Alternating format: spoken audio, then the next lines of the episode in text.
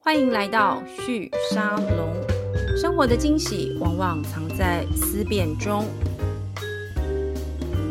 各位听众朋友们，大家好，欢迎再次回到《虚沙龙》的节目，我是节目主持人玉宁。今天的节目呢，邀请到呃，在台湾创业圈深耕很多年， 是，对，现在应该不能叫你创业呃新创了吧，应该是老创了 吧。对对对，这啊好个对，今天欢迎我们的节目来宾哦，V 碰微鹏的创办人吴义宏 Victor 吴来到我们的节目里面，Victor 好。大家好，好，你玉你知道我嗯好，我刚在看你的名片的时候，我突然发现我们认识太久，我我记不得你的中文名字，哎，哦，真的啊，真的，哦，对，而且我刚还问我同事说，哎、这个字是念“义”没错，对对对对对， 它的“是义”很特别，是这个中文“照义”的“义是”。对哦我们认识应该有十年以上了，超过了，对超不过对了？超从过你了 B 碰刚开始做，从那个对的行动，应对该像行动数据有关开始零吧八。零九零九一零年嘛，差不对多零差九不一零多年，对的，嗯对，然后那一路走下来，你公司我刚刚看，就是前年大家比较知道，你有一个新的募资、嗯 C 轮募资，嗯其实蛮大一轮，嗯四千万美金，嗯应该是这两年台湾相对蛮大的一次募资的一个、一个案例。嗯对，那今天请你来我的节目呢，倒不是要你，请你从头说起，因为是我是想很是多人都认是识你嗯是了。是，我其实比较好奇的是，呃，因为你这一次其实公司有一个蛮大的一个服务，是我对蛮好奇的，是就是你把数据这件事情 marketplace 化，对对对，你你让数据可以做交易这个事是情，对是这个我真的很好奇是是怎么做的，可不可以跟我们分享一下这个这个服务？应该这样讲啊，就说其实这几年有一个行业或者有一个产业，它增长的速度是特别快的啊，嗯，我们把它泛称为新经济行业啊。对，那新经济基本上就是从呃二两千年 dot com 开始，然后呢，再到二零一零年开始有行动上网，是，手机开始，大家在二零二零年到二零一零年这一段时间，大家都习惯是用电脑，再来是用笔电。一零年之后，大家开始习惯用手机上网。是，那手机上网到二零二零年这黄金十年，iPhone 啊，还有所有像安 Android 手机等等啊，所以所有的手机都连上网络。对，所以我们发现，过去这十年来的数据量，其实是远超过过去可能几百年来累积的数据量没的总错量。啊是，那这个其实其这个情况会不会是一个高点？呃嗯其实不会是的啊，因为还还二零会二还会更多，对对的，不对所以我想大家都知道这个所谓的 IOT 嘛，哈，嗯哼，五 G IOT 哦，接下来六 G 嘛，七 G，所有的这些呃所谓的装置哦，像你以前像我们用 PC，后来用 notebook，后来用手机上网，但你现在发现你家里面的电视也会上网啊，连上 YouTube、Netflix，那你的车子像 Tesla 啊或者其他这些车子，其实也都开始连上网了啊，电动车啊，因为它要做影像识别，它要自动驾驶啊。那当然不只是车子啊，接下来你的冰箱也上网，你的冷气也上网，你家的这个电灯也上网，那甚至像一些工业的机器人也上网了，对吧？嗯哼，然后你的这个所谓的呃农业的所有的感测器啊，包括去侦侦测土壤的温度、湿度啊、天气等等的数据，所有东西都连上网，嗯哼，所有东西连上网，通过五 G、通过六 G 啊，通过这个短频或者是长频的这种技术，全部都连上网后，会得到什么情况？嗯哼，会发现其实数据只要连上网就会产生数据，嗯，那数据的体量越来越大，其实这个啊、呃需求方跟供给方他们对接的需求也会越来越强。嗯哼，那所以 VPON 我们做了一个这样的一个服务，就是帮助数据的 demand side 跟数据的 supply side 嗯，用最有高效的方式去对接啊。那不仅仅是针对本地啊，例如像我们台湾有数据的需求方跟供给方，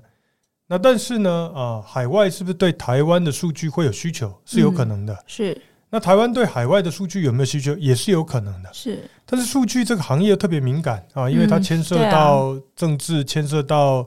这个法规等等对相关的问题，所以有没有一个啊，所谓 one stop shopping 可以让大家在想要买数据的时候，第一个先想到啊，那去哪里找是，数据可以买卖？那我们认为说 VPON 是有这个机会嗯，跟这样的一个角色啊、呃可以重新定位这家公司跟这个行业啊，就是让数据的买卖可以通过 VPON 在跨境的这个结构上面，可以通过 VPON 来完成啊，这是我们要表达的一个重点。这个概念大概从什么时候开始有这个发想啊？其实从创业初期就有这样想啊， 但是当时有一个比较大的问题是，数据的交易的商业模式在那个时间点是不成熟的嗯，啊，就是说大家并不知道数据要怎么买卖、怎么定价、怎么做交易啊。对，那所以大部分当时的数据的买卖交易都是通过一个商业模式叫广告来包装，对，大家就卖广告，哦通把数据包成广告的形式，然后这个商业模式来去做销售。对，啊，那我们是认为数据本身就有价值嗯，啊，广告只是变现的方法之一啊。嗯，但是数据能不能直接给到用户或者给到客户啊，insight 去做决策，然后去优化它的整个决策的流程，嗯，然后并且根据过去的历史数据来去预知未来，我们嗯认为这是有可能的啊。嗯哼这个大家如果以技术手段来说的话，就是用 AI 嘛，对，啊，把数据通过 AI 这个演算法技术手段去理解、去预测下一步会是什么啊。是所以，像我们所谓的电动车开车，我们也是哎、观察，就是去扫现在在路上有可能有什么样的物品，嗯哼，它是一只狗，还是一个人，还是一个啊一台车子？是那我要怎么去趋吉避凶嘛？我怎么闪开那些障碍物嘛对？啊，然后我怎么去移动？这个都是根据实时的数据 （real time 的），嗯因为我当时看到了，我就知道那我应该做什么反应。对，那所以呢，其实，在这么大量的数据下，其实人类可以用一个更高效的方法去预测未来。这个未位来可能是五秒钟后的未来，但是有可能是五个月后的未来、五年后的未来。嗯对，啊，那我们认为数据是极有价值的，嗯哼，它是一个极有价值的战略资源。那在这个供应方跟这个呃需求方上面，你可不可以帮我们举一个例子？就是我们过去没有想过说，嗯，他们两个之间居然可以做这个数据交易关系的，举一两个例子给我们感觉一下那个差异是什么？其实像 VPON，我们跟日本政府也有很多的合作。对，啊那日本政府通过采购 VPON 的这个所谓的呃旅客数据是，啊，就是当今天啊这个手机终端它有入境到日本去嗯，啊，那我们就帮日本政府的中央政府跟地是方政府啊来去分析说这些入境旅客大概有多少的啊这个从哪里来的。是，他从台湾来的，还是从香港来的，还是是从中国大陆来的，嗯哼还是从这个新加坡、马来西亚、印尼来的？嗯，那他们要知道说，诶，不只是到日本去，大家都跑去哪里，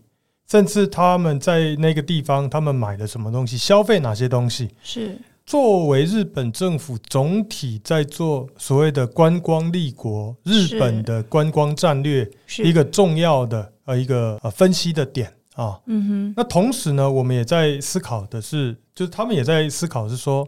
那除了我们可以做这个数据的分析，去理解这些用户他们从哪里来，嗯哼，他们的消费的能力是有多高，也希望说可以触及到这些用户。对，对，那那 VPON 本身我们就呃拥有或者掌握了或者获取这么多大量的数据，我们也可以帮助日本政府不仅仅是做分析，是我们还帮他去触及，通过广告的这个方式。是，啊，不是说只有分析，也不是说只有广告，是而，是通过这两个方法来去找到他真正他认为是有高效的这些人群，嗯然哼，后理解这些人群的习惯、是他的行为，那同时也可以去触及他们啊。这是大概是我们在这个数据应用上面的一个场景啊。这个我觉得也是大家对 VPN 蛮好奇的一个点。VPN 跟比如说我们说 Google、Facebook 有一个比较大的不同，就是说 Google 跟 Facebook 他们自己掌握终端的 C 端的用户，就用户会用他们的服务嘛，所以这些用户消费者的资料会留在的这个轨迹资料会留在 Google 或 Facebook 手上，这个是很能够理解的。可像 VPN 这样子的一个服务商，你们怎么样去获取这些资料？其实是呃大家比较不能够很快的第一时间就想到，可不可以跟我们解释一下？嗯，其实我们有很多合作伙伴啊，嗯，他们都是呃自己拥有数据的。是，那当然，这个要怎么去去做这些数据的交易跟买卖？嗯，哦交换，对，那当然是有一些商业的一些条件啦、啊没错，那对他们来讲，最重要就是数据怎么变现。除了是广告以外，还有没有变现的方法？是那我们的探索的结果是应该有，就说不是只有广告这个商业模式，那甚至呢，说它的数据能不能做销售，我嗯们哼帮他怎么做销售，是，这个是我们认为是有机会的，而且也正在运作中。嗯哼当然，这是这个行业还在一个很早期的阶段没。错，而且他他老实说争议蛮大的，也有很多需要解决的问题。嗯对，你知道我今天找你来聊，其实也是因为我最近在看那个《监控资本主义》这本书，嗯我相信你一定知道，嗯就是呃哈佛大学的这个教授他之前出了这本书，他其实就是在批判说，就是关于资料。它的拥有权到底属于谁？以及呢，在这种数据的这个时代底下，呃，数据的使用跟它的这个这个变现的过程里面，它是不是会带来某些社会性的副作用？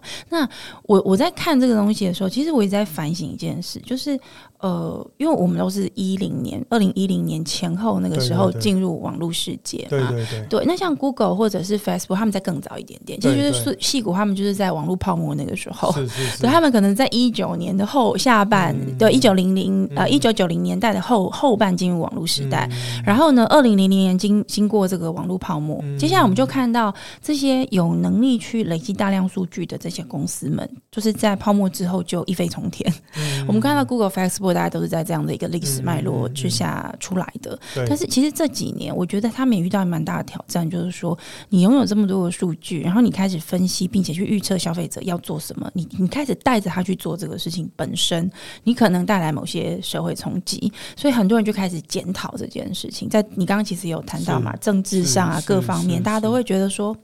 像比如说川普选上，大家也开始怀疑说，哎，那是不是因为这个 Facebook 在过程里面操控这些数据啊，或者是你把嗯数据泄露给你的敌方，让呃其他人来操控你国内的选举？那我用这样的一个例子来来开场，想要跟 Victor 聊的，其实也是关于我觉得科技本身是中立的，对对不对？技术本身我要怎么去用它这对件事情是中立的。对你刚刚有提到这个行业在一个很早期的阶段，对，我觉对得很多的这个拥有技术的或新创的这些拥有这样的 passion 的人，大家都想就是那我可以怎么用它？嗯我可以怎么样让这个商业模式变得不一样？嗯我可以怎么样让，比如像你们的客户这个日本旅游局嘛，我嗯相信对政府而言，日本政府来说，他们会对这个事情有兴趣，也是因为呃，的确观光是日本很重要的这个出口收嗯入来源之一。是对不对？是所以怎么样预测更多的这个旅客能够进入他们的这个地区，然后用快更快的方式疏导他们，甚至提供他们好的这样的旅游的商品、服务或者是礼品等等对的对，我觉得是所有人都想要的。我想台对台湾的对观光局也对很对想要这对个东西对。那所以去用数据这个初衷，我觉得很清楚。对问题是在于在这个商业化的过程里面，嗯嗯开始有人觉得这个汲取过程好像有点问题。嗯比如说像呃，回到刚刚我讲这个《监控资本主义》这本书，这个作者他认为 Sashana 他认为说，呃，Google 在这个过程里面，它其实就是无所不用其极的，一起去吸一直去吸引这个用户给各种的个人轨迹资料。嗯他把这个个人轨迹资料变成广告之后呢，就是让它快速的这个商业化。那你刚刚也有提到，我其实更有兴趣的就是大家都在想，那广告以外。有没有可能用别的方式来使用这些数据，然后让这个过程里面，我不要过度的去主导，或者是去暗示我们的消费者往哪个方向去。你只是去预测他想要什么，但是你不用把它就是绑在这个 bubble 里面，就是我们说的这个同温层里头。那我刚刚在听你讲了你们的这个 marketplace，你比较不是像 Google 这样自己想办法去汲取很多数据，你其实是聚拢很多拥有数据的这些中小型的业者，对对对不对？然后让他们把他们的数据透过不同的方式，能够让它商业化。你嗯你在做这个服务过程当中，有遇到类似的，像我刚刚讲这种关于资料怎么使用啊、隐私权怎么样去呃嗯是是配置是这个价值的这个挑战吗？其实，其实这是我们呃一直很着重的哦。我、嗯我就刚刚讲说，我们创业之初，我们其实就想要做这个数据交易的呃服务服务了啊、那其实我在零八年、一零七年在英国写我的硕士论文的时候，其实就有一点哦，是所以我我做了大概有三十四十篇的 literature review，是就说数据这个行业它的特点是什么，其实都嗯得到一个结论而已啊，就是你要把数据的拥有权还给用户。是，这是零八年你那时候在在看对呃、的文献资料的时候就是这样子，对的，对的，所有的嗯 literature、就是说所有的 dissertation，所有的论文里面的结论都是一样的，是就说如果你今天没有获得用户的授权，或者可以让用户 opt in 或 opt out 哈、嗯就你可以你可以选择你要或者你不要。那就代表这个服务本身是有问题的。嗯所以我们坚持的在这个点上面，只要用户他不愿意，那我们就绝对不拿哼，，是，而且我们不拿任何敏感的个人隐私权数据。例如什么嗯身份证啊，身份证、手机号、姓名、性别啊，这些一这些概你都不们拿。你们是拿不全到的。对我们就算拿得到也不拿， OK，就说我们确保我们所有的数据都是合法合规的嗯哼，啊，而且我们在除了这个数据合法合规以外，其实我们投了大量的资源，可能大家没有办法理，没有办法想象，是我们一年光投在合法合规上面法律的费用是数千万台币起跳。真的？为什么啊？你可不可以举一些例子？大概要做什么事情？举个例子，我们是像啊、呃我们在今年申请了 ISO 的二七七零一跟二七是零零一啊是，然后 apply 在各个市场，我们有运营的市场，嗯哼，这个其实就花了不少钱啊、嗯那我们要申请很多的牌照，是要申请很多的所谓的这个律师的法律意见。是，那其实，在各个国家，我们都是跟最顶尖、最优秀的嗯呃哼，律师事务所合作，嗯，来取得符合啊各国法规的。我举个例子，今年的是早些时间，大概三月份、四月份，呃，日本出台了它最新的个人隐私权保护法。今年，今年二对零不二二对年的是三三月份、四月份，嗯，我们在五月份的时候，我们就根据这个隐私权保护法，我们拿到这个律师的，就是日本最大的一一间律所嗯，的呃律师的这个 opinion legal 是 opinion，是来确保我们的服务是符合日本最新的啊这个隐私权保护法嗯哼，的所有的需求啊，所有的要求啊，我们都符合这个法律。那这些东西其实都是需要投量投入大量的资金跟资源。那台湾也有台湾的呃这个隐私权保护法啊，对，那中国有这个所谓的数据国安法是啊等等的啊，所以你每一个地方你都要合法合规，嗯，你才有办法正当的经营这个生意啊。是那我认为这个的投入是巨大的啊，但是它的产出是啊，目前是很难被预测的。因为你不晓得你做这件事情，它对于你的 marketplace 的呃这个服务的成 长到底对的带来什么样的影响，其实很难说。对的，不对的，对的。嗯而且像您刚刚讲的，像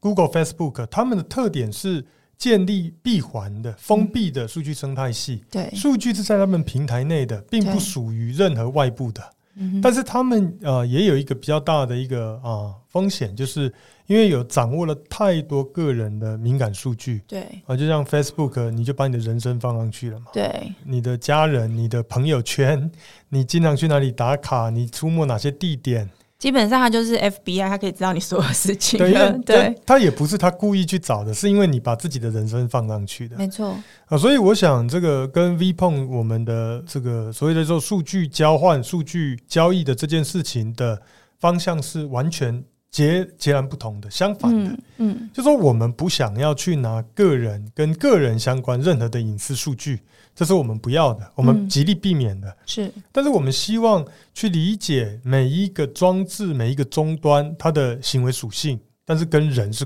脱钩的。也就是说，可能追得到我的手机对的一些行为，比如说对这一只手机，你知道这只手机它可能呃都在台北对某几个街区对移对动这样，但是对至于这个人是谁，你其实不晓得。对但是因为你透过知道这个手机的这个特质跟特性，这其实我觉得跟一零年那时候我刚认识你的团队的时候，你们在是做的事情其实也是一样是啊的其实是的初衷是是的一模一样的，是因为当时你们就是以 LBS 服务的这件对事情为主嘛。对对对，那当时也是在想，就是说可以追踪到这个终端，然后推播这个终端它可能需要的，不管是折价的讯息，对或者是呃相关的一些呃，也许是他可能会有兴趣的东嗯西等等的。是。那也就是说，其实，在服务的核心初衷上，这几年其实从来没有改变过。其实就我刚刚讲了，就是我们在初期的时候，其实就是认为我们就是一家数据公司啊。嗯但是数据公司在那个时间点，二零二一零年，你去讲我是数据公司，坦白讲，没人大家听得懂哼，，而且大家不太理你吧？ 对而且没有投资人可能觉得就是你在讲什么？没有人听得懂啊。但是的确，从创业的初衷，包括我在创业前写的论文，其实都是在写写跟数据有关的哈。嗯数据到底要怎么样可以？除了广告这个商业模式以外，还有其他的变现方法吗？这个是我们一直在探索的。嗯那我们也的确发现，数据已经变成一个战略资源了、哦。嗯哼就是说，大家会去思考，那我这个数据除了可以打广告以外，我能不能去理解我的用户，理解这个我的潜在客户？我我举一个类别的例子，嗯有点像这样，因为比如说你刚刚有举旅游局嘛，对观光局，对，我知道，其实在这个我们所现在所处的这个时代以前，观光局跟旅游局这种各国单位，他们是会去买市场调查报告的，对的，是哦不是类似的东西？对的。其实过去我们解决一个痛点啊，就是说，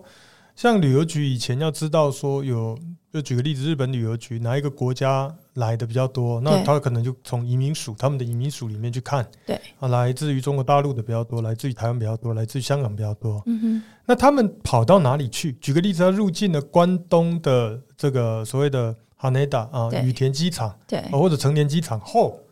他是不是跑去了北海道，是还是跑去了这个尼加塔啊新泻啊去滑雪去过冬啊、嗯哼还是他跑去了大阪关西地区对，啊等等的？其实没有人 知道，日本政府也不知道。因为他过了海关之后，日本政府就没有其他可以追踪他的方法了，对嘛，那就只能嗯 question nail 嘛，就是说对可能要离境的时候说问你说，哎，那你跑去哪里了？你对这次大概花了多少钱对，啊？那你你你喜喜不喜欢日本？大概就这些。嗯可是这些东西大家也都知道嘛，你在填问卷的时候，有时候就是应付应付嘛，是有时候你写的不一定是你真的做的，因为大家想省时间或怎么样。没错，那但是而且这个东西就有 bias，或者是你有印象上面的差异。嗯就算你不想要，你你想要真的把它写的很仔细，嗯可是你有可能会写错，嗯哼你有可能会有误差等等的。嗯哼那人家 key in 的再把那些纸本的东西再转成电子的再去做分析的时候，那东西错的地方就越来越多了，它就被放大嘛。是那一旦数做数据最怕什么？garbage in garbage out，没错，就是你数据如果不精确，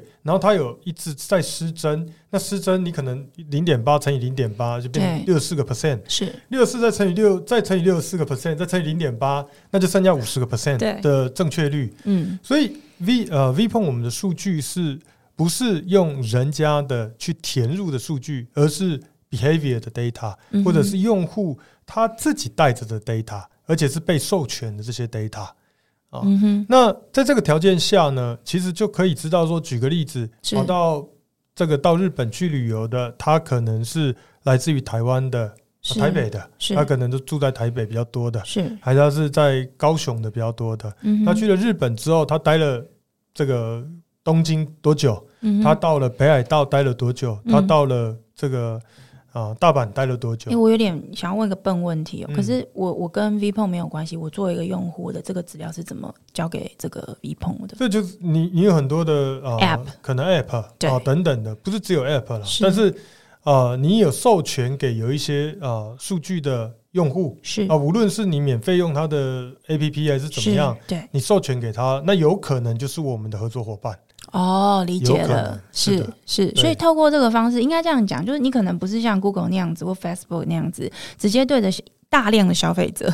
然后呢，不停的诱惑他给你东西这样子。嗯但是不是你你是跟很多的中小型业者，那因为他们在提供服务的过程当中，自然而然就会知道这些消费者嗯的一些资讯嘛，你把它是统合起来之后，去做一个去识别化的分析，然后再提交给这个可能这样分析的资料的这个需，我们说 data 的需求方。是那 marketplace 它它的一个特质就是说，它比较是自动化的，是就是呃，你刚刚提到的供给方跟需求方之间，他们这个这个需求的关系的一个自动化过程，要建立起这样的一个 marketplace，你觉得有哪些条件是必须先存在的，嗯才能够让 Vpon 走到今天？这个你虽然零八零七年的时候就在想了，对。但到现在才真的比较实现它嘛？你你觉得有哪些条件？其实在这个过程当其实中我成熟觉的，得这是一个非常困难的一个题目啊，嗯就说你 demand 跟 supply，你你要先你你你鸡跟蛋的问题嘛，对啊对没吧？ 你要先有鸡还是先有蛋？你要对先有数据的供给方，那人家会怎么给你数据？对，那你跟人家买嘛，你买了你卖得出去嘛？嗯哼，那你如果要买，你要先先 fulfill 数据的需求方，那你要卖他什么呢？你什么都没有，你卖他什么呢？嗯哼，所以这个问题并不是在于说，呃，我今天想做这个事情，然后我们就开始做对，而是这个经过了多年的一个啊、呃探索啊、呃包括我们去跟数据的需求方去理解他们到底要什么。举个例子，像我们刚刚一直提到的日本政府，对他们需要就是啊、呃他们想分析入境旅客到底从哪里来。对那数据的供给方在哪里？在整个亚洲嘛嗯，哼亚洲为主嘛。是日本入境旅客最大的一个一个单一的一这个呃来源是就是亚洲嘛，是包括中港台跟东南亚嘛，嗯加起来大概前四个就是台湾加香港加中国大陆再加韩国，嗯哼这占了百分之七十五个 percent 的入境旅客在疫情前。嗯哼，那所以其实你要聚合这些数据本身就是一个巨大的难点，对，然后你要怎么去符合各地的合法合规，嗯这又是一个巨大的难点。嗯那所以我觉得这个这个过程其实是一个积累的过程了，而不是一个说诶一触可及。我们今天说要做，然后我们明天就可以做到，嗯因，为它里面有很多的误区跟对有很多的这个要待解决的问题。也有一那些只机运在里头，是不是？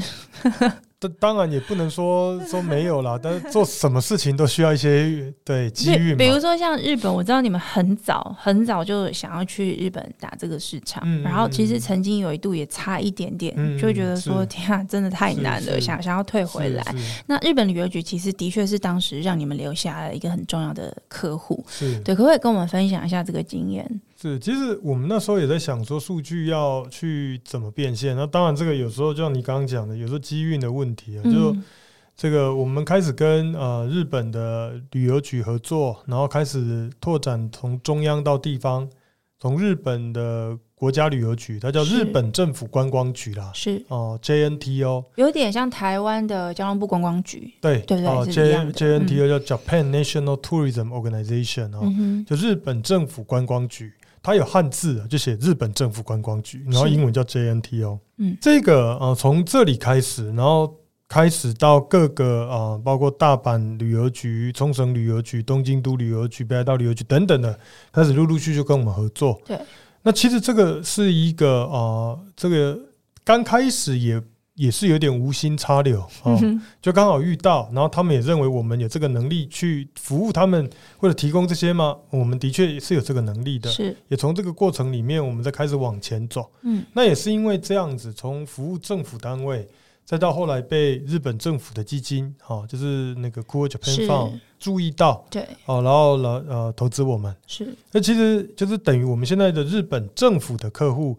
加上日本的政府基金作为我们的一个重要的外部股东。是，来支持我们，协助我们在日本整个业务在数据业务上面的拓展，嗯，哦这就变成是连成一线。是，那也解决了我们做数据行业大家最担心的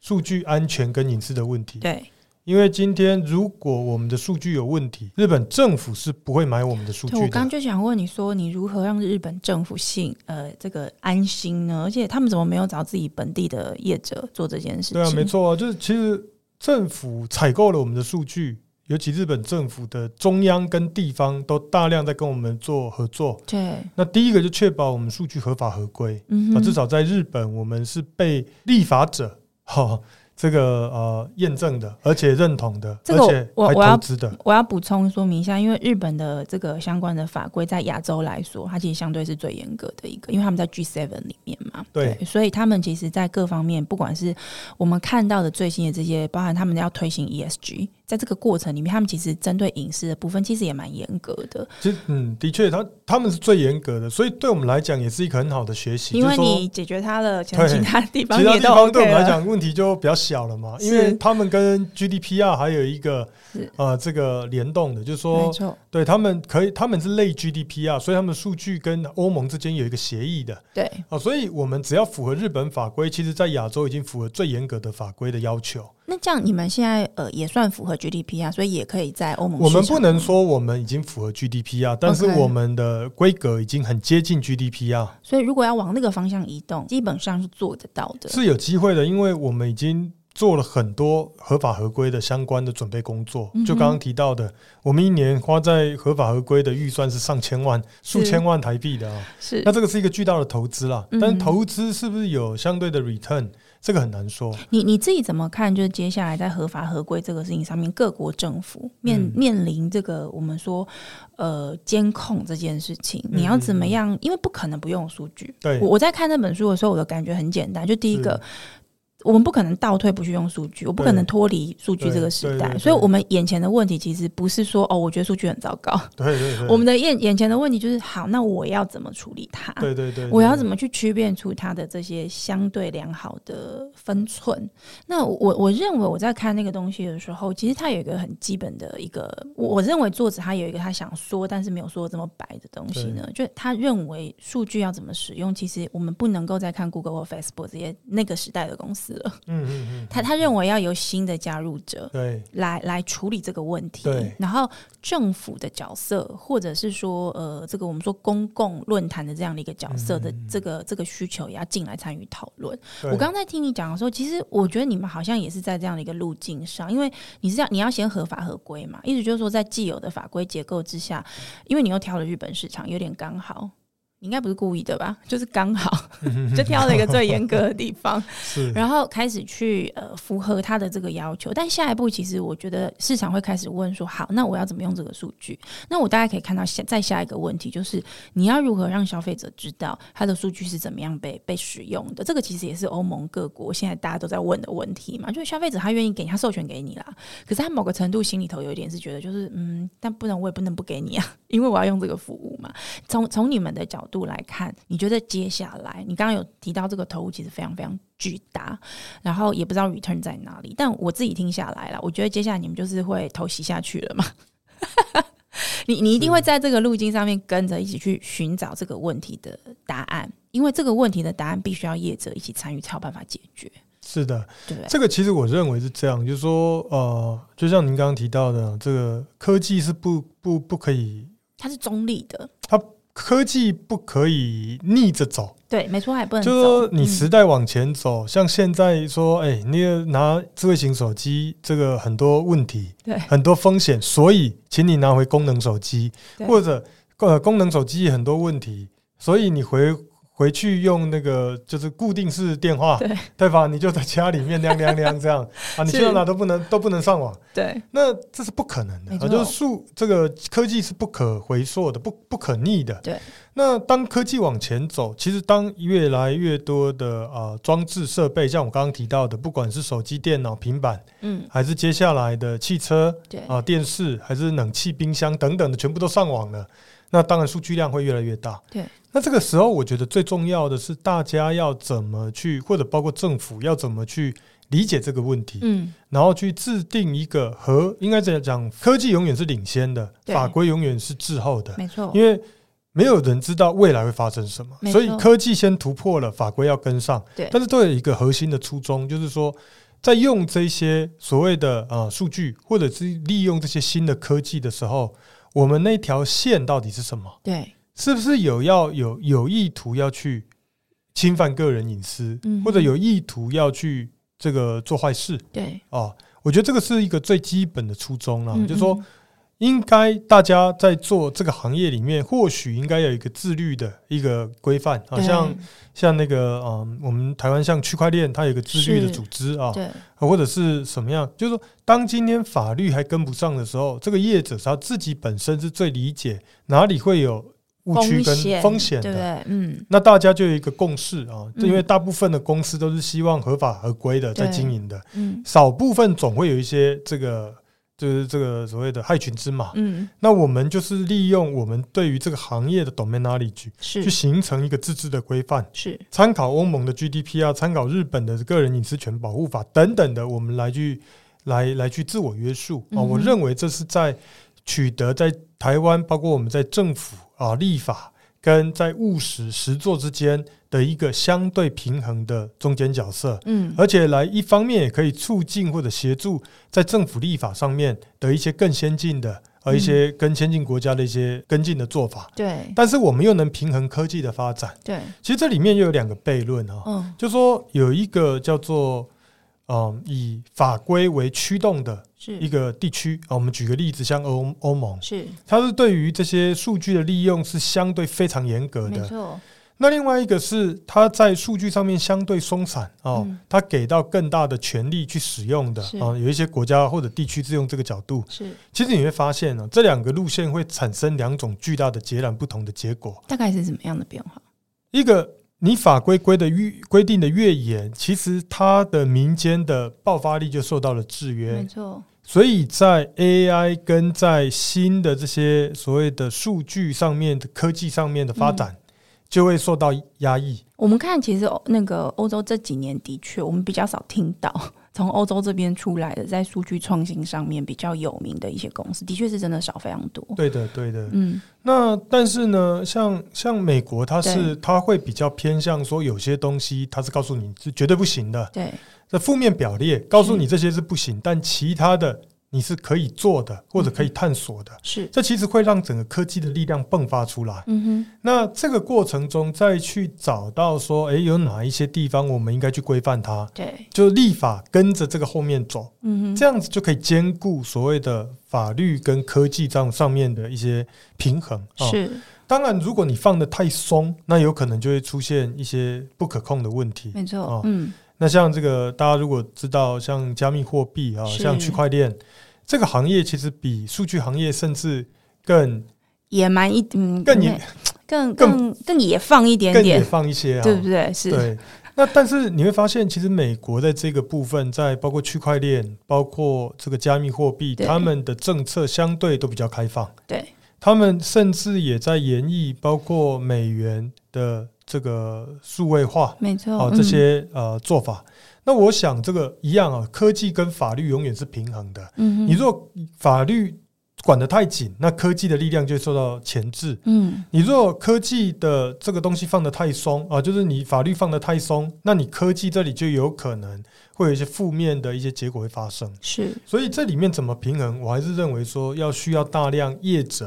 跟政府啊、产官学之间要有一个比较大的联动。而且我觉得这件事最有趣的是什么，你知道吗？它是嗯跨国型的， 就是嗯比如说以 VPON 现在的状况，就是你们选择了日本，因为日本是你们打进去的市场，又有这么重要的，嗯就是日本政府做一个客户，甚至是你们最重要的投资人。是是那接下来像刚刚你提到这个法规这个问题啊，就是说怎么跟政府合作，市场上面接下来大家怎么样去思考技术的这个中立性，怎么样在呃很多的数据应用上面，我们要去拿捏那个分寸。我相信下一步就会变成是说，当数据，因为你看像石油，大家都说数据是是这个世纪的石油嘛，对石油其实在上个世纪就是一个战略资源。对。它基本上是各种的这种冲突啊，或国际关系里面一个很重要的一个 issue。那我相信数据在接下来我们的这个世纪里面，其实也是一样，它会有非常多的问题需要解决，而且重点就是它真的没有那么好预测，它到底发生什么什么事真的不晓得，而且它有大量的 domain know how 是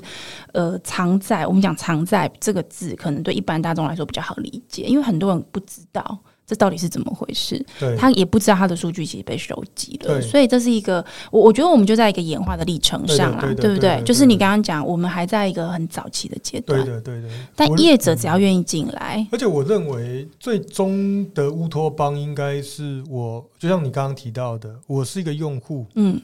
我的数据被谁使用，我要能够我要能知道道，对而且我应该要能获益，对，我应该要从我分享这些数据中得到利益。你你是赞成这件事情，我是绝对不，赞成的，这个才是 OK 对的。嗯那现在这个数据被了呃被一些呃这个巨头把把对控着，哼，对，那你但是换的你其实你是获得利益的，因为你换得了免费的服务，对这是事实，没错啊那你也把换得免费服务这件事情，愿意再把你的数据交交换给他们去做使用，给这些公司做使用，这个也是事实。嗯，可是这个是等于是有个代理人的制度，就是对说我把我的数据交给你，你再拿去用，对 对吗？对做啊，去做变现嘛，对这是啊，一你个代理赚人了多少钱我也不知道，这样子，对的对，，这就有点像这个啊代议制跟啊全民普选嘛。嗯到最后为止，全民普选绝对是最公平直接的。代议制是我选取我选了一些人，由他来代表我的这个啊，这跟政治的概念是一样的。对嗯所以最好的一定是全民普选是啊，因为你每一个人都可以有自己的决定权是，啊。当然，最后这个到底能获得多少的这个利益啊，这个是群体决定的。是，但是呢，至少你是有参与权利在里面的。但技术上其实做得到，对不对？我们从技术技术的上，观点，其实我我我认为是这样，还是那句话，就是它是一个演进的过程，不是 OK 说今天技术做得到，商业就能支持， OK，它也是一个漫长的市场的教育的一个过程，嗯哼。就是大家会越来越知道这个所谓数据是二十一世纪的石油，这可能十年前大家都在讲。对，没错，可是到现在，大家有没有认为数据是石油？我认为没有，嗯哼，还那不到，抬不到。对，这个跟国家的发展也有高度的关联。然后没举个例错子，像日本，日本这个市场，他们对于数据的重视，包括整个政府嗯是高度重视的。嗯所以他们数政府在做什么？数字转型、数位转型嗯啊，digital transformation、E 嗯， DX。对， DX E 是一个呃 buzzword，在日本就大家都在讲呃这个 DX digital transformation 啊。那他们的政府也希望可以数位转型，他们希望做政策跟决策，不是拍脑袋想。所以我 OK 认为应该这样做。我感觉这个啊、这个台湾人哦、都啊、很不会花钱哦、台湾不应该那么小的一个两千三百万的人口的市场，不应该是我们日本国在吸引啊、外来旅客的一个重点。是这个答案是错的，是，因为台湾人不仅去的多，是频次高，而且而且消费的能力跟金额又很多。对，很爱买， 对，对，那你不能用感觉的，你不能对感觉说哦，因为台湾只有两千三百万人啊，台湾的这个过去的几年 GDP 又不高，当然对今年是特别高嘛，哈，是是全东东亚第一名嘛，哈。那台湾的确它是一个忠诚的啊，如果以电商来说，可能中国大陆旅客去那边消费的单一次的金额是高的，嗯，但是它的频次是低的，没错，可是台湾人去那边是高频是哦，而且高消费能力，是，然后待的又长哦，然后一直去哦，对对所以像这种就是一个，如果你电商来讲，这个就是像 VIP 的客户没了错哦，这个在对整个 funnel 里面它是一个非常难得的一种一种用户，忠诚性用户、忠诚度高对，对，所以我觉得日本政府他们开始而且很坚决的利用数据来去做政策，嗯这个叫做什么？智慧政府、 ，OK。诶智慧城市。等一下，那台湾观光局有没有跟你们合作过去曾经有， ？OK，对那没有没有持续就没对没有了，持续， 比较可惜啦。我们也很希望说可以跟观光局这边更多的合作了不，啊。我会这样问，主要也是因为你刚刚谈到一个蛮重要的一个关键哦，就是说智慧转型这件事情，我们都会一直在看民间的业者有没有往这个方向做嘛。台美台湾政府其实也很用力的在推台湾的制造业的智慧转型，但是政府自己本身的智慧转型可能也很重要。但是我必须讲哦，我们台湾我们看到有一些地方的政府，它还是非常的具有高度的啊数据跟科技的意识的。嗯，我举个例子啊，台东县政府对他们就啊、呃很深入的跟我们在做合作，是它包括像那个嗯，它那个热气球，是，到底大家都说热气球办得很成功，对，可是到底有多少的旅客是国内旅客，多少的境外旅客？那来热气球的是台北旅客多，还是高雄旅客多，是，还是台中旅客多？过去其实很难分析。嗯，可是我们借由我们的数据平台，我们去告诉啊、台东的县政府的啊、观光局的，包括对他们交通局的，不是只有观光啦，嗯，观光、交通、农业这些等等的，是，我们都有在做服务啦。啊、就说我们在日本，我们也帮助日本的政府的。像他们的农业局啊，农这个卖农产品的，对哦，就是因为政做政府的，其实就人进来货出去嘛，没哦错，就是呃，这个旅客进来创造外汇，以及东西卖出去也创造外汇。嗯所以在这个条件下，呃，我们跟像台东、像屏东、哦、像呃金门、像马祖叫连江是等等的啊、我们都有很深入的合哼，诶作所以了。在地方的这个观光旅游上面，台湾的地方政府在获取这些资讯或数据型决策上面，其实对已经有一些蛮不错的进展，只我是觉可得能我们嗯不晓得这样对子。，我觉得已经有一些官员他知道，可能过去很多东西的凭经验、凭感觉，嗯，但是现在会更科学的，希望用数据、用智慧政府、智慧城市，对。通过数据决策这样的一些思路来去做判断。诶那我可以追问一下吗？嗯因为是现在刚好是选举期间，你觉得会有政治人物就是是做这种操盘的，会觉得他们是可以用数据来做一些决策或讨论的吗？我觉得我们有看到，嗯，但是现在的综合的政治人物会开呃意识到用数据或者用网络来去做这样的一个决策的人数还 是少 。还是因为太贵了买不 起？其实不会啊，不会，这个我觉得是相对是很便宜的、很平价的。但是我们也发现，其实像当时柯批第一次对当选，他其实就是用一个呃所谓的不对称作战嘛。没 错，但因为它没有传统资源，所以它用了所谓的网络的这个逻辑嘛，嗯，大量去看舆情分析，对，然后去找舆情热点，嗯哼嗯然后呢等等的啊、对那当然，这个一呃数据的层面不是只有舆情，嗯哼它还是有包括呃人群属性对哦，包括它的呃这个它可能是呃举个例子，选举它就会回到高雄去的嗯对 对，哦，像我我一些很多很多朋友他们北漂的，所以到一到选举他就回到高雄投票的。嗯哼，那这些人能不能被 identify 出来？对，能不能告诉这一些不是在高雄本地的，但是有高雄选票的这些人？对，这些都是通过数据去做分析的。嗯哼我们发现有一些政治人物开始理解这件事情，而且很乐意的，也很积极的去用嗯哼这些科技工具，是但是会用的大部分都可以继续当选。所以结论呢， 我认为大概五年、十年后，如果不会用数位经济的科技的政治人物，他可能会越来越辛苦。或是时代上面，以时代性，我们刚刚讲演化嘛，我觉得我们就所有人都走在这条演化对的的路径上面。其实今天可能是旅游或观光的这个政府单位需要这样的数据，但是我我刚刚其实随便想了一下啊，比如说候选人也需要这样的数据当，然啊政府了决策需要这样的数据，企业决策更不用说，现在所有企业都在追求这样子的东西，对啊所对以 VPO 应该会很赚钱啊，什么时候要上 市？涨得很快，呃，对对对有有这样的计划吗？上次这个呃，我们都准备着了，但是是我们也没有说啊、这个就是说为了上市而上市了，所以所以这个事情就就就这个顺着走顺顺着走。对，这个不有时候也不是特别去强求的，强求也不见得可以达到目标嘛。所以你们的股东没有一个时间规划，就说，哎、我希望你比如说明年要上市啊，因为我们要有所回报啊，干嘛的？目、嗯目前还好。目前还好，目前还好。你你怎么做到这个事？我哦最后一个问题就是，就想问你这个，因为你知道十三年的老创，是，我我觉得我认识蛮多的，也是经营者，其实压力都蛮大的，因为嗯投资人都会很希望要赶快上市，嗯对，因为大家要赚这个，这个是呃指数型的回收是嘛。是是是是。你你公司如果没有这个压力的话，你觉得主要是跟投资人之间有什么样子的共识能做到这件事？其实我觉得，呃，重点是我们在什么时间点做这件事会最好，嗯哼也没有人希望说逆风的去做嘛，没错，对吧？？因对，为全球资本市场这么差，然后对你说你一定要怎么样，其实那没有必要。是嗯那其实很大的时候是要沟通啦，但是你也不是说每一个都能沟通的来，对也的确有那个不能沟 通的。那不能沟通的，那其实就很辛苦了，是对事实是这样。对，所以我觉得这个有时候呃，选择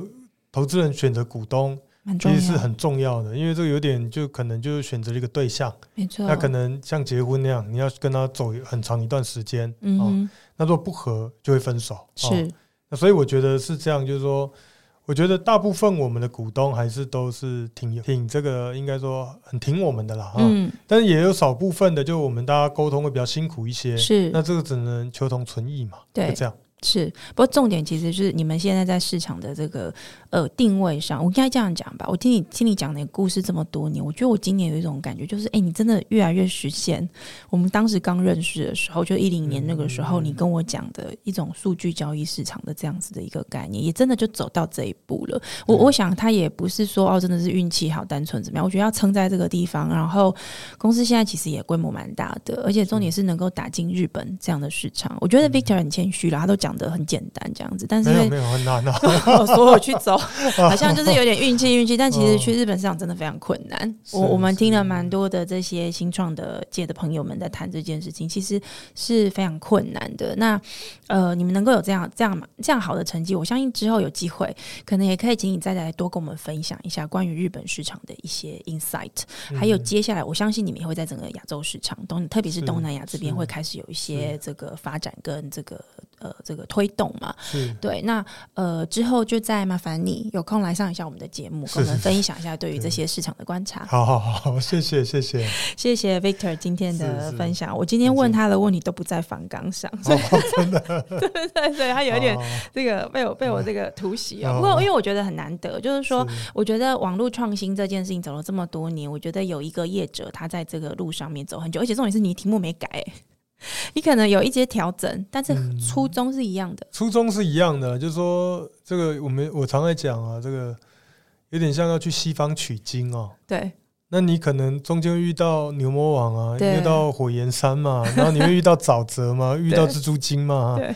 那你有可能有时候被拖住啊，有时候你可能要走另外一条路，对你要绕道而行。对，那对我来讲，数据就是我的西方，嗯哼，无论我从哪一个地方走，用什么样的方式，我迟早会走到数据的那一个西方，是成为一家这个全球级别的数据公司。好，这是我们的目标。好，谢谢嗯 Victor，、很棒的故事，也谢谢你今天的参与，谢谢大家收听我们今天的节目。如果你喜欢我们的内容，可以在 Apple Podcast 上给我们五星评价并留言，也欢迎在各大平台与 Instagram 上面按下追踪。那么下一集我们更新的时候就会自动通知你喽，谢谢，拜拜。谢谢，拜拜。